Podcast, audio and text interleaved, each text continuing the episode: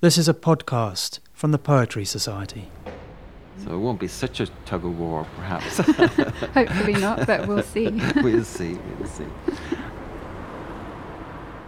I'm Maurice Riordan, editor of the Poetry Review, and this morning I'm talking to Emily Berry. Emily, thank you for coming along.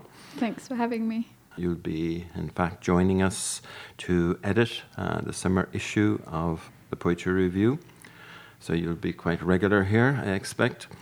We'll come back to the whole business of, of editing, but I'd like to ask you first a little bit about your first collection, Dear Boy, published in 2013 and uh, did extremely well critically and popular with readers. Can I ask you a little bit about how long it took, basically, or your kind of apprenticeship as, as a poet as a lead up to your first collection? I think it took about eight years, but it's sort of it's always a bit weird to talk about it in that sense because it wasn't like at the beginning of those eight years I said, "Oh, I'm writing a poetry collection," and set about it. I was just writing one poem after another and not really thinking too much.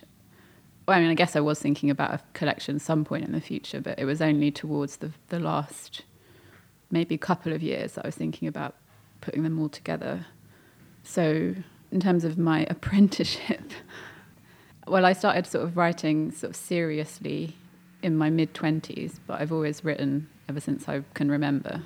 I used to write stories and things as frequently as poems. When I think when I was at university, I decided I wasn't going to write prose anymore and it wasn't my kind of thing. Or I thought I wasn't very good at it. So I started focusing on poetry. And then it sort of gradually got more into the the social side of it and went to workshops and started meeting other poets and it kind of went from there i guess. Was there a eureka poem a poem where you thought well that's what i want to do. That's the kind of poem i want to write i think there was a time when i sort of beca- started to become aware of poems that were by people of my own age that i found exciting that was sort of like news to me that this is something that ordinary people people like me could do I think I've spoken about this before. Luke Kennard, who I think was probably one of the first contemporary poets that I came across. I mean, when I say contemporary, I mean sort of like contemporary to me, because he was a friend of a friend, and some somebody who knew I was interested in poetry said, "Oh, you should read this guy's poems," and they were on his MySpace, and there were these poems on there, his murderer poems, and that was just like a revelation because. Mm it wasn't the type of poetry I'd read before, I suppose, and it just made me think I could do this too. And indeed, I did write quite a few Luke Kennard style poems. so that was, yeah, probably a kind of turning point. Mm-hmm. One thing that's uh, particularly striking to me is the tone of your poems. To know to what extent you'd be conscious of it. It's a flat tone. You often use a kind of parataxic style what does parataxis mean? well, everything is equal grammatically, if you know what I mean. Yeah, the statements okay. are kind of equal grammatically. So, your poem "I Love New York," where the the Korean ladies give you the pedicure, is it? Yeah. Mm. and uh, the tone sort of uh, notices and registers this just completely neutrally, I guess. It's a very powerful effect, I think, because it combines something that's sort of vaguely sinister or certainly a little bit strange with this kind of uh, yeah. neutral tone. I think I know what you mean, like other people have talked about, sort of deadpan. I don't know if it's something to do with being influenced by a kind of certain type of black humour where. Hmm sort of quite dark things are said very sort of straight faced. I'm sort of thinking of uh, there's uh, the filmmaker Wes Anderson who has mm. these kind of films about sort of usually kind of dysfunctional families where things are actually really pretty sort of awful, but it's all just it's very sort of affectless and stuff I was reading when I was a teenager, like J.D. Salinger. So I think those things probably feed into it and I suppose I don't want to lead the reader to. I mean, it is leading people, I suppose, but I always think things are are more unsettling if you're not saying that it's unsettling specifically. I, I agree. Yeah. The tone, if you like, puts everything on the same mor- moral plane. Uh, Yeah. But obviously, that is not the case. Yeah. Like, I, and it gets very funny, doesn't it? With well, the incredible history of patient M is quite outrageous, isn't it? In some of the, you've got this character, the doctor, who, who turns up a few times in a few poems, I think. A doctor who doesn't behave as a doctor should, and that's very funny. Yeah, well, I've always been interested in, I don't know what you'd call it, but like subversions of typical power relations or Hmm. people in positions of authority who are behaving in inappropriate ways because it's sort of so unset can be so unsettling but i mean i guess it can also be funny yeah it's something i guess i'm sort of quite scared of like boundaries being breached Yes. so that's maybe why i've ended up Yeah, I think it is. It. it is that vibration of fear that makes it particularly kind of edgy, really. Yeah. There's quite a lot of dysfunctional relationships, I guess, but also there is a kind of recurrence of submission, isn't there? In uh, Hmm. yeah, in those poems, not in a kind of predictable way. Well, that's good, I suppose. yeah, again, I don't know exactly where that comes from, but I ha- but it's the same thing of being interested in power relations and the way in which they don't necessarily behave according to expectation. So I think submission is interesting, kind of submission in various different contexts, in that someone can be apparently submissive, but actually they're leading the show, Hmm. um, or the dominant party is actually sort of being forced to appear to or to play a dominant role. Mm. And then again, your perhaps one of your more sinister characters recurs, Arlene. Yeah, So that's a little bit counter to the stereotype too, isn't it? She's a kind of older sister type. yeah. I suppose she's a kind of she's a caregiver in a caregiving role or like a mother role, Mm. but she behaves completely in the wrong kind of way and actually sort of makes everything really terrifying and awful. She's kind of like a personification of, I suppose, my deepest fears or something. Um, yeah, I don't know exactly where she emerged from, but I'm very glad she's sort of slightly gone into the background, to be honest. Well, actually, uh, we've talked just about Dear Boy, so these are poems uh, in your past now, really. And Mm. uh, I know you've got another collection due. Is it next year? Or Yeah, sometime next year. Not sure what does date it have a title yet? Yeah, it's going to be called Stranger Baby. Stranger Baby. Oh, that's great. You heard it here first, folks. Is there a shift in material, in, in tone, and interest, and imaginative interest in those poems? I think there is quite a big shift. I mean, it's always hard to judge for yourself, but other people have said that they've noticed it in the mm-hmm. stuff they've read. It's quite different from the first book in that it's all kind of on a theme. It's sort of looking at loss, and it was written much over a much shorter period. And yeah, I think there's less of some of the issues we've talked about here. There's not really kind of characters in the same way that there are in Dear Boy um, and it's probably a lot less funny. I'm hopefully Yeah. there's still some like light moments of sort of humor, but in it, it's not like laugh out Mm. loud. Not that I'm saying my other poems will laugh out loud, but as a bit more light relief maybe. So that's quite weird because I'm, yeah, I suppose I'm nervous about how that will be received or whatever. Yeah, well, you, you mentioned that you've shown the poems to people.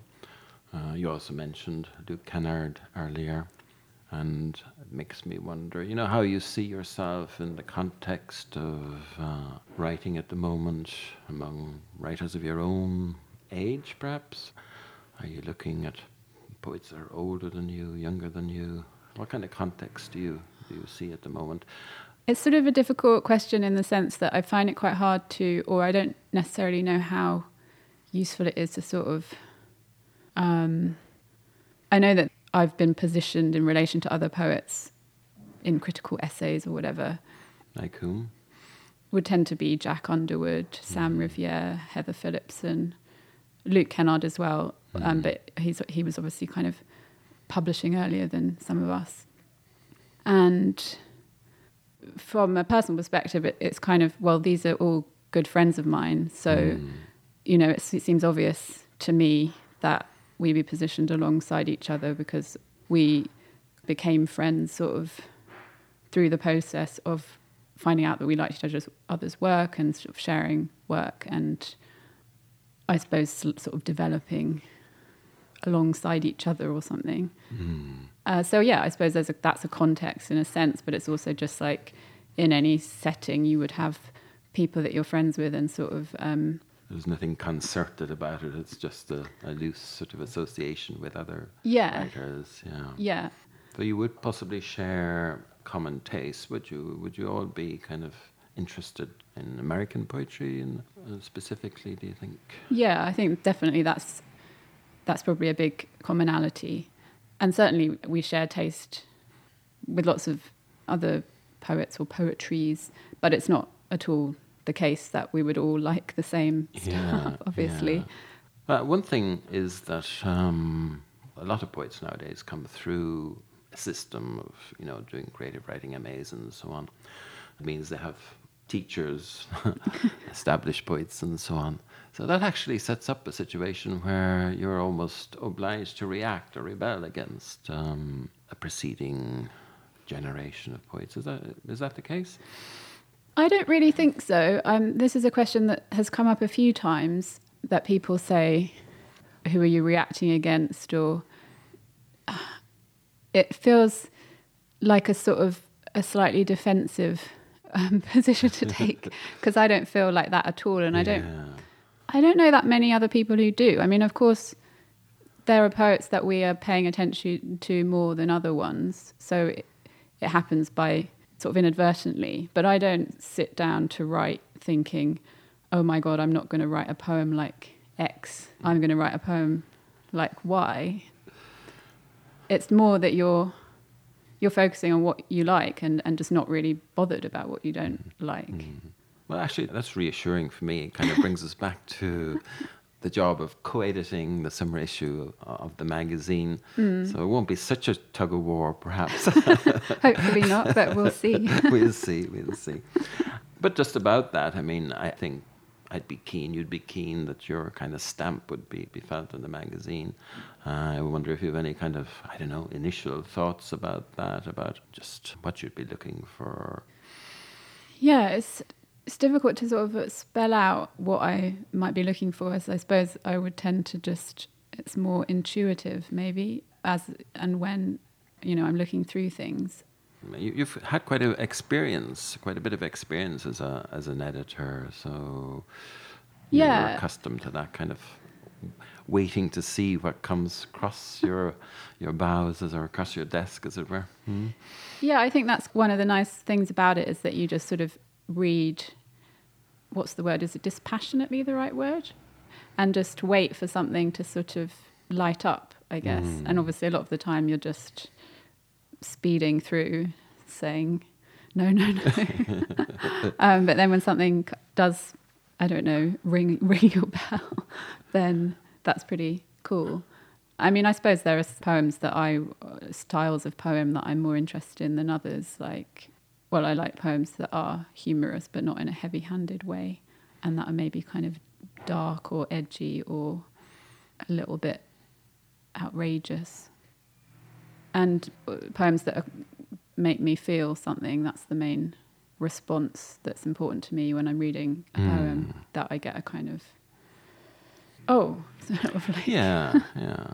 You're ready to be surprised by a poem. Yeah. I, I very much agree with that kind of. I'm quite passive about uh, in the process of uh, reading stuff. We published some of your poems recently, actually, in the winter issue of, of the magazine. So, could I ask you to, to read one of those poems and Yeah, perhaps sure. give it a little brief introduction to it before you do? Okay. I'm going to read a poem called Aqua, which is going to be in my next collection. It's kind of a hard poem to think about introducing, but I suppose a bit of background is that it was written for a kind of commission for an artist publication. Um, I was asked to write a poem on the theme of shallow water. Uh, in the end, this poem didn't end up getting used. A different poem I'd written did. But luckily, it's found another life. So, aqua. I filled a bowl with a little water, praised it slightly. A feeling of daughterliness came over me. I adored her, of course. Water cannot hold an imprint, she kept repeating. It's no use, you can't help me. Something close to the surface, a terrible sense of violence. When waves travel into shallow water, they begin to be affected by the ocean bottom. The wave breaks is translated into another wave, singular and beautiful phenomenon. Erosion of the ocean bottom intensifies. I am able to hear these painful reminiscences with a little more detachment, I said unconvincingly, it should be easy to float away. I wish to be immersed and live forever on the cusp of drowning. It's no way to abide. I knelt down, drank this exalted element. Her ghost took many forms. Sometimes she came down as rain, that was the most benign. Other times she came close to killing me. What a beautiful sentence. I must write that down in my book. I adored her, of course. It was a lovely sunny day. Wow, beautifully read, Emily. Thank you very much. Thank you. We hope you enjoyed listening to this Poetry Society podcast. To find out more about the Poetry Society and how you can become involved, visit poetrysociety.org.uk.